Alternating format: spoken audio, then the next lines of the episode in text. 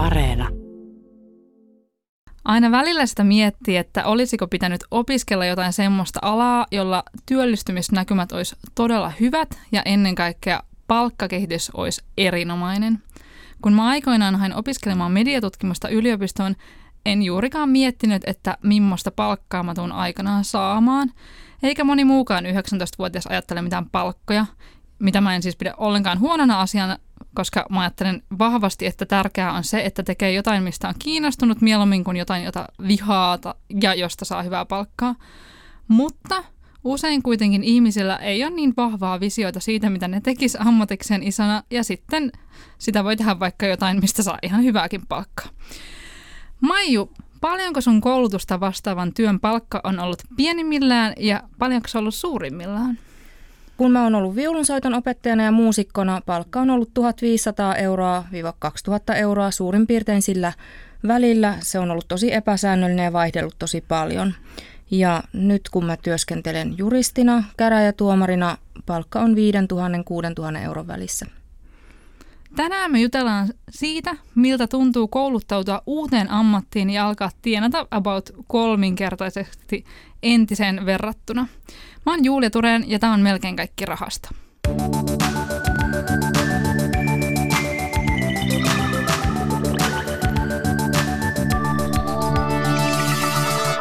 Maiju Päivärinne. Sä työskentelit viulunopettajana ja viulistina kymmenen vuotta, mutta kyllästyit lopulta pieneen ja epävarmaan tuloon. Niinpä sä teit radikaalin ratkaisun ja hait oikeukseen ja luit itsesi juristiksi. Kerro noista ajoista, kun sä teit tämän päätöksen, että millainen elämäntilanne sulla oli ja, ja millaiset asiat vaikutti tähän niin päätökseen hakea oikeustieteelliseen? No tilanne oli siinä vaiheessa semmoinen, että mulla on ollut jo perhe ja kolme pientä lasta. Ja tota, siihen on, on vaikuttanut toki, toki se, että ne muusikon tulot on ollut tosi epäsäännölliset. Ja, ja on ollut, ollut paljon työnantajia, työpaikat on vaihdellut paljon. Ja on ollut semmoinen epävarmuus, huoli siitä tulevasta, että miten tätä perhettä viedään, viedään eteenpäin näin epäsäännöllisissä oloissa. Ja siinä vaiheessa sitä on sitten alkanut miettimään, että olisiko joku muu vaihtoehto ja jos, niin mikä se voisi olla. Ja, ja kaverin niin kuin, suosituksesta sitten nimenomaan tähän oikeustieteelliseen on päätynyt pyrkimään ja, ja sitten käynyt, käynyt niin onnekkaasti, että on päässyt sisälle opiskelemaan ja opiskellut ammattiin asti ja, ja onnistunut se uran vaihto sitten. Mutta että... No miksi just niin oikis? Oliko se vaan, että, että, että kaveri oli silleen, että tämä voisi olla jo hyvä vai? Joo, se oli juurikin nimenomaan näin. Mulla ei ollut itse asiassa hirveän niin kuin, vahvaa käsitystä, että mitä kaikkia eri aloja edes olisi ylipäätään olemassa, mitä voisi, mistä voisin kiinnostua ja mihin voisi ryhtyä. Ja, ja se kaverin esimerkki vaikutti tosi kiinnostavalta, mitä hän, hän teki ja miten hän opiskeli. No siinä vaiheessa oli jo sitten valmistunut ja työelämässä, niin, niin sillä oli iso, iso vaikutus, että, että päädyin juuri siihen sitten. No oliko sinulla silleen, että, että oliko tämä niinku viulistin ura ollut semmoinen suuri unelma aikoina, josta sitten niinku joudut luopumaan vai miten tämä niinku meni? No kyllä, joo, se oli ollut suuri unelma ja oli mulle päivän selvää, että mä, mä käyn äh, konservatorion loppuun asti ja valmistun siltä alalta ja yritän sille alalle työllistyäkin.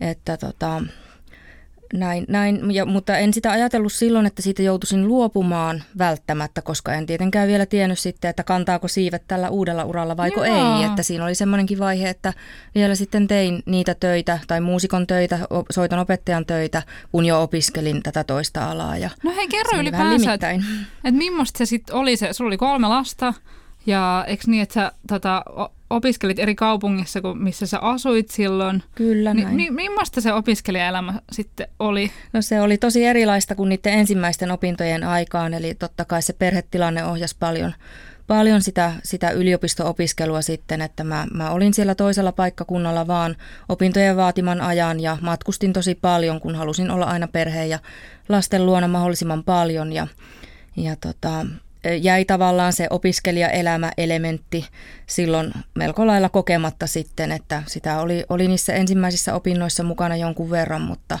mutta sitten tämä oli semmoista enempi aikuisopiskelua ja, ja tota, ö, oli koko ajan se päämäärä mielessä, että haluan nämä opinnot tehdä loppuun ja, ja, ja niin kuin ei hirveästi ajatellut mitään oheistoimintaa, tämmöistä niin, opiskelijaelämää siinä, vaan, vaan niin kuin hyvinkin tavoitteellisesti sitten kirja kerrallaan niin sanotusti ja aina tenttiä kohti. Niin. No miten tota, aina kun mä itse välillä mietin, että, pitäisi opiskelisi uudestaan jotain, niin niin sitten tulee kysymykseen aina se, että, että tulot varmaan tipahtaa siinä vaiheessa, kun niin kun menee takaisin opiskelemaan, niin miten, sä, miten teidän perhe niin rahoitti teidän elämän silloin? Näinhän siinä kävi, että kyllä ne tulot tipahti, tipahti siinä vaiheessa, mutta kyllä mä jonkun verran pystyin tehdä niitä muusikon töitä myös opiskeluaikana. Olennaisesti vähemmän tietysti, mutta, mutta jonkun verran, että niistä sitten vähän sai, sai lisätuloa, mutta pääasiassa tietysti miehen tulojen varassa silloin oltiin, pienemmällä mentiin ja kulutus täytyy sitten sovittaa sen mukaan, että sitä kuitenkin kesti, kun tiesi, että se on tilapäinen väliaikainen vaihe ja oli, oli toivoa paremmasta, että sitten kun ne opinnot on ohi ja toivottavasti onnistuu työllistymään tälle uudelle alalle, niin, niin sitten tilanne muuttuu. Että. No oliko sinulla niin tyli onko sun vanhemmat ollut juristeita, oliko sinulla jotain niinku esimerkkiä siitä, että et millaista sitten niinku olisi se duuni siellä? Ei kyllä, ei, ei, ole, ei ole vanhemmat juristeja eikä ole, ole sillä lailla korkeasti koulutettuja, että ei ollut, ei ollut mitään esimerkkiä, ainoastaan tämä kaverin esimerkki, joka mua Joo. inspiroi ja ei ollut oikein tie, tietoakaan käsitystä tarkkaa, että mihin olen edes lähtemässä, kun, Okei, kun olin, olin sinne yliopistoon pyrkimässä. Nimenomaan. No hei, miten niin kuin, jotenkin viulisti, juristi, se on, niin kuin, no niin kaksi niin kuin, todella niin kuin erilaista ammattia, niin miten sun niin kuin, vaikka viulisti tai muusikkokaverit suhtautu siihen, että sä lähit niin kuin, ikään kuin tällaiseen niin kuin, jotenkin aivan erilaiseen ammattiin opiskelemaan itseäsi. Kyllä ne oli tosi epäuskoisia ja en mä uskaltanut siitä ehkä ihan ensin edes puhua ääneen koko haaveesta. Mä ajattelin, että mut olisi tyrmätty ihan täysin, että aivan hullu, hullu ajatuskin tuommoinen. Ja kun mä olin kuitenkin tosi pitkään tehnyt niitä muusikon töitä ja se tilanne niin kun oli sillain suht vakiintunut, niin vakiintunut kuin se voi siinä epävarmuudessa olla. Että Joo. projekti kerrallaan mentiin ja jakso kerrallaan, niin tota, kyllä se oli, oli muusikkokaverit oli, oli tosi ihmeissään ja, ja kun sitten vielä itsekin oli aika epävarma, että tuleekohan tästä mitään, niin sitä ei sitten ihan hirveästi halunnut tietenkään mainostaa, mutta että ilman muuta sitten kun sain tietää, että on päässyt päässyt yliopistoon, niin se asia tuli julkiseksi ja kaikille kerrottiin ja näin, niin kyllä tosi niin kuin ihmeissään ja epä, epäuskoisia monet kaverit oli, että niinköhän tuosta mitään Pitikö tulee. kukaan sua niinku petturina silleen, että Aa, nyt sä menet jonnekin rahan tielle sinne Kyllä. ja vaihdat tämän taiteilijaelämän? Kyllä, tämmöistäkin tapahtui ja siitä mä tulin tavallaan vähän surulliseksi siinä hetkessä, kun tämmöisiä Joo. kommentteja kuulin, koska itse en silloin ajatellut, että siinä joskus kävisi niin, niin kuin nyt sitten on käynyt, että mä luopuisin kokonaan siitä niin sanotusti taiteilijaelämästä ja mu- muusikon työstä. Mutta tota, se, silloin, silloin kyllä tämmöistäkin, tämmöistäkin kommenttia tuli, että, että kun on taiteilija sielu, niin pitäisi sitten sillä tiellä jatkaa. Joo. Mutta, no siis, mutta mä oon käsittänyt, että oikeiksessa opiskeleminen on jotenkin todella vaikeaa. Ja no okei, sinne pääseminenkin on varmaan niin kuin todella hankalaa, niin, niin miten, millaista sitten sulle oli, jos sä oot niin kuin teidän perheen ensimmäinen akateeminen tyyppi, niin niin, niin miten, no, sä, miten sä pärjäsit siellä? Se, se ehkä tavallaan oli eh, jonkinlainen siunauskin, että en tiennyt hirvittävän tarkkaan. Ei ollut mitään suurasitetta, että mitä tuleman pitää. Että mä, mä tein parhaani, yritin parhaani, luin niin paljon kuin pystyin, painoin asioita mieleen ja se johti sitten siihen opiskelupaikan saamiseen. Että kaikista vaikeintahan se oli näin jälkeenpäin. Ajatellen se sisäänpääsy ja pääsykoe, että sen jälkeen sitten mentiin tentti kerrallaan.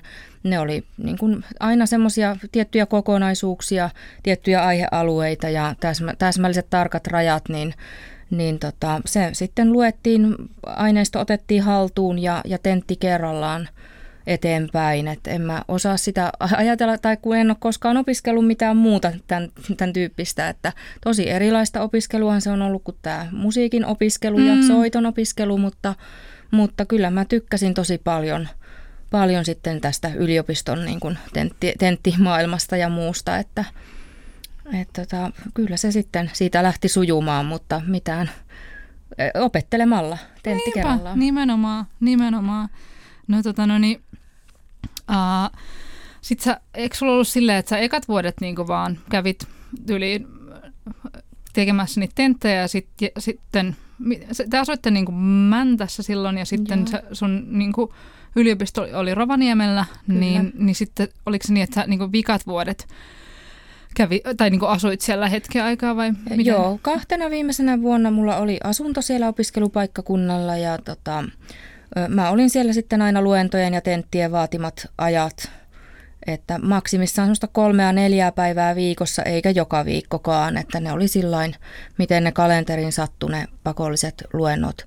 Ja niin paljon kuin mahdollista, niin tietysti tein sitten sillä lailla, että luin kotona tai kotipaikkakunnalla ja kävin tentissä sitten siellä, siellä opiskelupaikkakunnalla, että Toi kuulostaa vaan niin kuin super raskaalta elämältä, että, Kyllä se tietysti... että oli lapset, lapset toisella ja, ja, ja lapset ja mies toisella ja, ja niin kuin itse toisella, niin, jälkeenpäin ajatellen kyllä se raskasta olikin ja nyt jos pitäisi uudelleen ruveta, niin ei varmaan enää alkaisi, mutta tota, sitä jakso sillä voimalla, että tiesi, että se joskus loppuu, se ei ole ikuista ja, ja koko ajan mentiin kohti tavoitetta ja asiat eteni. Jaa. Se oli hyvin konkreettista, kun näki, että sinne opintorekisteriin kertyy niitä opintoja ja, ja tota, näin se meni, että tosi hyvät tukijoukot mulla on ollut just mies ja, ja tota, nämä isovanhemmat on lapsia paljon, paljon hoitanut silloin, kun on äiti, äiti vihellellyt maailmalla ollut, ollut opintojen parissa, joo, parissa joo. muualla. Eli tota, se on tietysti ollut edellytyskin, että ne on onnistunut ne opinnot. Joo. No hei, sitten hypätään siihen, kun sä lopulta sitten valmistuit ja, ja sittenhän sun niinku tulot varmasti niinku nousi. Niin niin miltä se sitten niin kuin tuntui yhtäkkiä alkaa saada sille oikeasti, niin kuin, tai että mihin sä e- ekaksi menit duuniin silloin, kun sä valmistuit? Ihan ensin valmistumisen jälkeen mä auskultoin, eli oli tämmöinen vuoden pituinen tuomioistuinharjoittelujakso, josta sitten saa tämän varatuomarin arvonimen ja ja tota, se, oli, se oli se ihan ensimmäinen työkokemus. Sen jälkeen muutama vuosi kului kihlakunnan syyttäjänä ja sitten hovioikeudessa esittelijänä, sen jälkeen käräjätuomarina. Et siinä on oikeastaan kaikki juri, juristin työt, mitä on, on tehnyt ja tota, hyvältä tuntui työllistyä, tuntui hyvältä se säännöllisyys, säännö, niin kuin säännölliset kuukausitulot, mitä aikaisemmin ei koskaan ollut ollut jos ei nyt lasketa mitään tämmöisiä tukia, mitä esimerkiksi on, on saanut silloin vanhempain rahoja ja äitiysrahoja, ne on säännöllistä niinpä, tuloa, mutta, niinpä. mutta tota, tuntui tosi hyvältä ja tuntui siltä, että ne opinnot on kantanut hedelmää ja, ja on käynyt just niin kuin on toivonut, että tapahtuisi ja kaikkea positiivista. Joo. No okei, okay, sitten kun sun, niin kuin, jos palkka, jos nettopalkka niin kuin, tyylin triplaantuu, niin, niin nostiko sä jotenkin himmeästi sun elintasoa sille aloitko shoppailla tai, niin kuin, tai niin kuin, että, niin kuin, palkitsit sä itseäsi jotenkin sen jälkeen? Varmasti jotain pieniä palkintoja on matkan varrella ollut, mutta ei ne ole mitään semmoisia niin miele, mieleen jääneitä, että tota, se on se perhetilanne kokonaisuudessaan lähtenyt rakentumaan sitten siitä, siitä että tota, me on, on muutettu mun kotipaikkakunnalle takaisin ja alettu rakentamaan taloa ja sen sellaisia asioita, että just asuntolainat on yksi semmoinen konkreettinen, minkä, minkä järjestelyt on ollut sitten olennaisesti helpompia, kun on ollut Niinpä. se säännöllinen tulo. Ja, ja tota, kyllä se totta kai niin kuin on, on helpottanut elämää monilta osin ja, ja niin kuin semmoinen huojentava tunne ja helpotuksen tunne, että Joo. semmoista tu- taustaturvaa, perusturvallisuuden tunnetta. Joo, no nousko teillä sitten, niinku, että missä se nykyään näkyy esimerkiksi, että, että sulla on isommat tulot kuin silloin, silloin parikymppisenä? No tota, meillä on tällä hetkellä kolme asuntoa, mitä ei varmasti pystyttäisi ylläpitämään, jos olisi vielä tämä entinen, entinen tulotaso. En tiedä, se on varmasti se niin kuin pääasiallisin, missä, missä se näkyy, että muutoin tämä peruskulutus ja arki, niin se on aika pitkälle iskostunut, että että ruokakaupassa yritetään katsoa vähän, että minkä, minkä hintaisia tavaroita sinne koriin päätyy ja, ja, ja niin kuin yritetään semmoista kultaista keskitietä Joo, kulkea. joo mä, että... mä saan tuosta tosi hyvin kiinni, koska itsekin on jotenkin semmoinen, että vaikka tulot joskus niin kuin olisi isommatkin jossain kuussa tai jotain, niin, niin sitten kun on niin semmoinen niin tapa käyttää rahaa, niin ei sitä sitten vaan niin, kuin, niin vaan sille ehkä niin kuin muuta sitä, vaikka niin kuin tuloja tuiskin lisää. Juuri näin on ihan, ihan samaa mieltä, että ei se, ei se hetkessä, hetkessä käy. Ja tota, tosiaan kun on ollut nämä lapset siinä kasvamassa ja hekin on tullut, tullut sitten teini-ikään jo siinä, kun on, on vaihtanut tätä alaa ja näin. Heidänkin kulutustaso on kasvanut siitä, mitä se on ollut silloin mun muusikkoaikaan tai soito-opettaja-aikaan, niin, niin sitä sitten huomaamattakin on esimerkiksi näiden lasten ihan siis koulukirjoihin ja sen sellaisiin hankintoihin sitä rahaa ohjautunut. Että. Niinpä. No okei, sitten miten sä niin koet, että että joudut sä luopumaan jostain, koska muusikon elämä on niin kuin varmasti hyvin erilaista niin, keikkailla ympäri Suomea ja tälleen versus se, että sä kirjoittelet käräjäoikeuden jotain päätöksiä ja, ja teet paljon toimistohommia, niin No kyllä, siinä tietenkin niin kun se on niin erilainen elämä. Mä tiedän, onko se, kyllä se luopumista tietenkin on. Ö, esimerkiksi sen aikaisiin ystäviin on osa osittain vähän haasteellisempaa pitää yhteyttä jo sen takia, että ne aikataulut elämässä on ihan toiset, että toimistotyöläinen on, on lähelle kahdeksasta neljään työpäiviä ja muusikoilla saattaa olla hyvin ilta-yöpainotteista se työ ja työskentely, niin, niin tota, mutta kyllä tärkeimmät ystävät on mukana säilyneet näissä muutoksissa, että, että tota, No se semmoinen niin kuin ta- taiteellinen luovuus ja kaikki, mikä, mikä liittyy siihen musiikin tekemiseen, niin kyllähän siitä tavallaan on luopunut nyt, kun on tuolla sitten pykäläviidakossa ja soveltaa hyvinkin tiukkoja sääntöjä, missä ei paljon vapauksia voi, voi ottaa. Ja, ja tota, et se on vaan niin, niin erilaista, että tosi vaikea verratakin niitä kahta maailmaa. Että. Joo, joo. Niin sä sanoit, että, että sä oot kiertänyt niin kuin ollut isojenkin isojenkin muusikkojen kanssa niin kuin kiertänyt Suomea joskus. Kyllä joo, tuntuu nyt jälkeenpäin, niin kuin, että et, et näinkö se tosiaan on mennyt, mutta silloin se on ollut ihan arkea ja normaalia. Semmoisia ne on ollut tietysti projekteja, ke- keikkaluonteisia, että ei, ei mitenkään jatkuvaan ja ei se pienten lasten kanssa se kiertäminen niin kuin pitkään olisi onnistunutkaan, mutta, mutta sinne on menty, mihin on, on pyydetty ja mihin on kelvannut ja, ja se on pitkälti sen muusikon osa ollut siihen aikaan, aikaan ainakin, kun itse on alalla ollut. Joo, joo. Tota, no niin, um, no onko niinku, onko se, tai niinku, että miten ihmiset niinku suhtautuu nykyään, tai niinku, miten sä koet, että jos sä, että silloin kun sä sanoit, vaikka jos sä menit jonnekin juhliin ja tutustuit ihmisiä, sä sanoit, että sä oot niinku viulunsoito-opettaja versus, että sä sanot, että sä oot niinku käräjäoikeuden tuomari, niin, niin aistit sä, että ihmiset, ihmiset jotenkin suhtautuu eri tavoin? Kyllä siinä semmoinen arvostusero mun mielestä on ollut, ollut koko ajan, että, että, että muusikolta saatetaan esimerkiksi juhlissa kysyä, että onko sulla ollut töitä, kun taas sitten niin kuin juristilta kysytään, että missä sä oot töissä. Niin. että tota, kyllä, kyllä siinä niin kuin on, on semmoinen ja, ja varmasti niin kuin oikeastaan, että mitä jäkkäämmät ihmiset on kyseessä, niin sen vielä selkeämmin huomaa, että nuorempi polvi ehkä vähän eri lailla suhtautuu ja, ja näin, mutta että kyllä, kyllä sitä on niin kuin selvästi, niin kuin, en ole ihan joka yhteydessä aina välttämättä halunnut edes tuoda ilmi, että on juristi, koska sitten se hyvin pian ohjaa sitä keskustelua johonkin tiettyyn suuntaan ja Joo. siitä tulee ihmisille semmoisia olettamia, en mä sano, että ennakkoluuloja, mutta jotakin vähän siihen suuntaan, että he sitten herkästi ajattelee, että, että tota, se merkitsee jotakin. Joo, joo. Kun jotenkin just tämä, että, että sitä niin kuin hirveän herkästi ajattelee, että tai jotenkin, että vau, toi tekee tällaista vaikeaa työtä, jota mä en ikinä pystyisi itse tekemään. Ja sitten sit, niin taas muusikoista voidaan ajatella jotenkin, että no ne on sellaisia renttuja, että jossain niin kuin tuolla noin. Joo, se aika hyvin kiteytät tämän tavallaan stereotypian, että näin se, näin se on pitkälti ja on kyllä itsekin kokenut, että – No miltä se tuntuu sun mielestä? Onko, se, niin kuin, onko tässä järkeä niin kuin tässä ajattelussa? No eipä siinä hirveästi kyllä, kyllä ole, ole järkeä. Että, tota, Koska ihmiset kuitenkin arvattaa ihan kauheasti muita kyllä. sen perusteella, mitä ne tekee ammatikseen. Kyllä. Itse koittanut ilman muuta siltä niin kuin aina, aina välttyä ja, ja ajatella ihmisiä ihmisinä ja että he on, on arvokkaita tekeepä mitä hyvänsä ja, ja tota, et Joo, ei siis, siltä pohjalta ollenkaan. Niin kuin. Mä tajusin vasta silloin kun mä olin äitiyslomalla ja siellä tota, tutustuin sellaisessa äitivauvakerhossa niin kuin joukkoon naisia, että me ei koko siinä vuotena koskaan kysytty toisiltamme, että mitä kukin tekee ammatikseen. Ja se oli jotenkin tosi freesiä ja kivaa tutustua ihmisiin sellaisina niin kuin vaan ihmisinä. Että joku saattoi kertoa, että mitä se harrastaa tai jotain, mutta, mutta sitten oli melkein se vähän sellainen, niin että ihmiset ihan tarkoituksella jätti kertomatta, että mitä, me, mitä ne duunaa.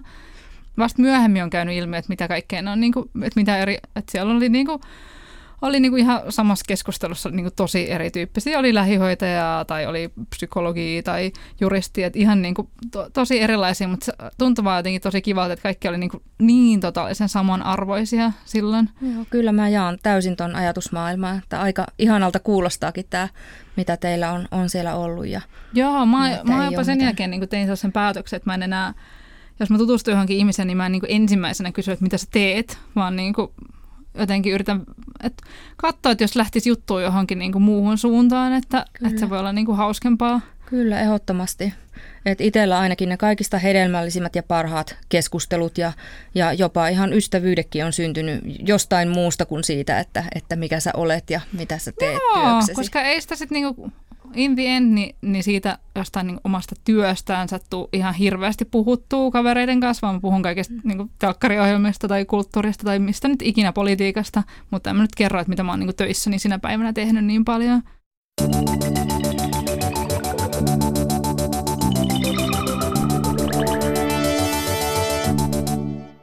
Mä kyselin myös Instassa muutamalta muuta tyypiltä, jotka ovat vaihtaneet ää, parempipalkkaiseen duuniin ja ää, ne kertovat, että, että aina se ei niinku välttämättä ole niinku pelkästään ollut hyvä asia. Tässä on pari esimerkkiä. Työskentelin aikaisemmin myyjänä ja lähdin opiskelemaan uutta ammattia, isomman palkan ja osittain myös parempien työvuoreen kanssa, eli pääsis eron ilta- ja viikonlopputöistä. Ja isompi palkka on tuonut elämään vapautta, sillä tavalla, että pystyy matkustella, remontoida ja tietyllä tapaa turvallisuutta tietää, että tilillä on rahaa, jos vaikka koira sairastuu äkisti. Ja tietyllä tapaa huolettomuutta elämään. Mutta myös vapauden kanssa on paljon miettinyt sitä, että aiemmassa myyjän työssä oli vapautta se, että työasiat jäi töihin. Että illalla kun lähit töistä, sulit oven, niin sinne jäi työasiat. Nykyisessä työssä markkinoinnin järjestelmäasiantuntijana projektit ja lanseeraukset pyörii myös vapaa-ajalla mielessä, eli sillä tavalla vaihtokauppavapauden kanssa ei ihan kuitenkaan ole mennyt yksin. Eli mä oon siirtynyt lastentarhan opettajan työstä insinöörin työhön ja koen aika vahvasti, että se lastentarhan opettajan työssä se työn kuormitus vastuu ja palkka ei kulje ihan linjassa. Että vaikka työvuosia, työkokemusta karttuu, niin se ei näy, näy missään toisin kuin sit insinöörin palkassa näkyy. Ja muistan silloin päiväkodista lähtiessäni, että moni kollega oli suunnitellut alanvaihtoa, uudelleen kouluttautumista. Ja siihen päätökseen vaikutti just nämä kaikki asiat, kuormitus, työkuormitus ja se vastuu. Ja totta kai myös se korvaus, mitä siitä työstä saa. Tämä oli mun kiinnostava pointti, että se korvaus ja, ja sen niin vastuun ja ja tota no, niin sen niin työn vaivan, niin niiden pitäisi kulkea sille käsi kädessä, niin, niin millainen fiilis sulla on niin tästä näin, että, että onko sulla nykyään, koska sulla on niin kuin, to, paljon isompi palkka kuin viulunsoito-opettajana, niin, tai viulistina, niin, niin onko sulla niin se vastuu myöskin niin linjassa ikään kuin kasvanut? Kyllä, näin voi sanoa, totta kai. Totta kai näin on, on käynyt ja se on ollut ihan odotettavissakin ja on siihen henkisesti valmistautunut, että näin se, näin se menee ja, ja tota, kyllä allekirjoitan, että näin on tapahtunut. Tuleeko työt, työt niin ikinä kotiin tai uniin? Tai?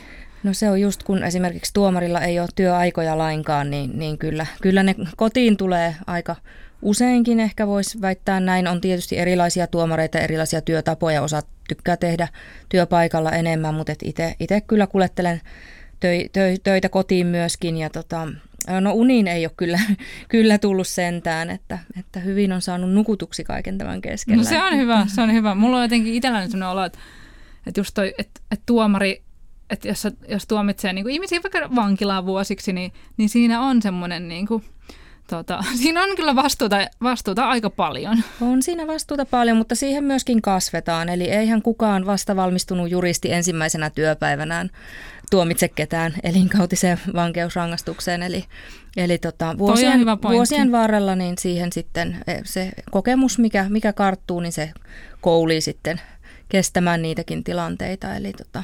Joo, joo. No nimenomaan. Sama se on, se on niin kuin, että että tuskin kukaan niin menee toimitusjohtajaksi sen jälkeen, kun se on valmistunut kauppakorkeasta tai silleen, että näihin niin kuin ison palkan duuneihin varmaan just nimenomaan pikkuhiljaa kasvataan, toivon mukaan. No näin. Että et si, siitä ei tule niin, niin, tota, no niin, jotenkin sellaista syvään päähän heti. Mua kiinnostaa myös niin sanottu kultaisen häkin ongelma, eli se, kun ihmisten elintaso on niin korkea, että ne ei pysty lähtemään hyväpalkkaisesta duunista pienempi palkkaisen työhön, vaikka ne haluaisi. Ja mä haastattelin Insinööriliiton uravalmentaja Anu Kaasalaista tästä, ja se kertoi, että, että ihmiset niin kuin tosi paljon käy läpi elämässään sitä, että, että jos ne haluaa huonompi tai siis pienempi palkkaiseen työhön, niin mitä kaikkea se tuo tullessaan. Niin jengi tekee Exceleitä ja, ja miettii, että mitä vanhemmat sanoo tähän, mitä, mitä ystävät sanoo tähän. Käy lukemassa tämä juttu osoitteessa yle.fi kautta oppiminen. Tämä oli mielestäni niin todella kiinnostava haastattelu. Ja sitten mä suosittelen kuuntelemaan myös ykköskaudelta jakson numero kahdeksan, Kääk olen väärällä alalla, koska siinä puhutaan siitä, että miten toisen tutkinnon voi rahoittaa. No hei, millaisessa elämäntilanteessa sun mielestä niin voi kouluttautua uuteen ammattiin, jos on niin sellainen olo, että ah, että mä oon nyt aivan umpikujassa ja mä en jaksa tällaista epäsäännöllisyyttä. Tai, tai kuten vaikka toi yksi esimerkki oli silleen, että on, on niin varhaiskasvatuksen opettaja, mutta kokee, että, että ei saa niin tarpeeksi, ei saanut tarpeeksi palkkaa eikä arvostusta eikä työolotkaan oikein niin ollut kohdillaan, niin, niin Millaiselle ihmiselle tämmöinen sopii? Mun mielestä lähtökohtaisesti, jos kokee, että tilanne on, on sellainen paikallaan junnaava ja ei ole tyytyväinen oloihin, niin, niin ehdottomasti silloin kannattaa sitä ruveta harkitsemaan, että ei, ei kai yksi tilanne ole toista parempi. Monesti varmasti joku saattaa ajatella niinkin, että no sitten kun tai myöhemmin ja, ja, ja sitten vaikka kun lapset on vanhempia tai mikä kelläkin voi olla erilaisia tilanteita, niin jos tälleen alkaa ajattelemaan, niin sitä sitten niin kuin tietenkin on aika helppo mielessään siirtää ja ei ehkä rohkene ryhtyä mihinkään tällainen kokeilemaan. Että, että, mutta tietysti ei nyt silloinkaan voi ajatella, että jos on yksi tai kaksi työpäivää sellaista, että itse kun ei tästä tule mitään, en pidä työstä, niin vihaan kaikkea, niin, niin sillä että se kuitenkin niin kuin olisi semmoinen harkittu ratkaisu, koska ne on aika sitten isojakin, voi olla isoja muutoksia elämässä. Ja, niin, vaan pitää vähän miettiä, että, että, vähän miettiä, että onko nyt... plussan puolella aidosti niin, siinä. että onko kyse, kyse siitä, että haluaa kokonaan jollekin muulle alalle vai onko esimerkiksi siinä on nykyisessä työpaikassa joku semmoinen asia, että, että sama ala, mutta toinen työpaikka voisikin Totta. olla asia, joka sitten korjaa, korjaa tilanteen. Että. Ja jotkut näistä on niin kuin täysin rakenteellisia ongelmia. Itse olen sitä mieltä, että vaikka varhaiskasvatuksen opettajille on liian pienet palkat ja sehän näkyy siinä, että niistä on työvoimapulaa, joten se ei, niin kuin, se ei ole enää niin kuin yksilön, yksilön ongelma, mutta, mutta ikään kuin yksilö voi sitten navigoida tällä lailla rakenteissa, että jos on silleen, että, että, että ei tästä tule yhtään mitään ja mä en saa niin kuin, asioita muutettua, niin sitten niin kuin olla, olla silleen vaan, että hyvästi, että lähden, lähden toiselle uralle ja sitten, että, että koittakaa pärjäillä tyyppisesti. Mutta, Kyllä, näin. Mutta niin kuin, että ei tarkoita, se, että voi kouluttautua uudestaan, ei tarkoita sitä, että, että olisi niin kuin reilu tilanne lainkaan se, että, että jostain ammateista saa tietyn palkan, niin näin. näin kyllä. No hei, aina loppuun näissä mun jaksoissa mä kyselen jotain niin kuin täysin uh, random knoppitietoa, jota sä luultavasti et voi mitenkään tietää. Ja nytten, kun me ollaan puhuttu tällaisesta alan vaihtamisesta, niin mä kysynkin sulta, Maiju, että kuinka monta eri ammattia Super Marion Mariolla on ollut hänen elämänsä aikana? Oi hyvänen aika. Ei aavistustakaan. Mä luulen, että mä tiedän kuitenkin tämän kaverin, mikä menee vihreistä putkista toisiin kyllä, ja kyllä. kukkasiin, mutta tuota, Jaa. Heit joku luku. No se on heitettävä joku luku. Mä sanoin, että kymmenen. Kymmenen ammattia. No hyvin lähellä ollaan. Tästä on erilaisia tietoja, mutta Super Mariolla on ainakin ollut seitsemän eri ammattia. Putkimies, lääkäri, rallikuski, taistelulajien ammattilainen. Hän on pelannut ammatikseen myös baseballia jalkapalloa ja koripalloa. Et kyllä voi niin kuin hyppiä ammatista, ammatista toiseen, jos, jos haluaa myös mielikuvitusmaailmassa. Tämä oli varsin sivistävä. Hei kiitos Maiju tosi paljon. Tämä oli minusta hirveän kiinnostavaa kuulla, että, että miltä tuntuu niin kuin hyppää näin niin kuin eri, eri alasta toiseen alaan. Kiitoksia, että sain tulla tänne vieraaksi.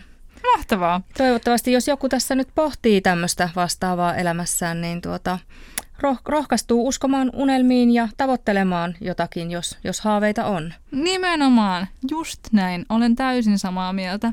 Ja hei, kiitos teille kuuntelemisesta. Palautetta voi antaa mulle vaikkapa Instagramissa. Mun nimimerkki on Julia Ihminen. Me kuullaan ensi viikolla. Moikka! thank you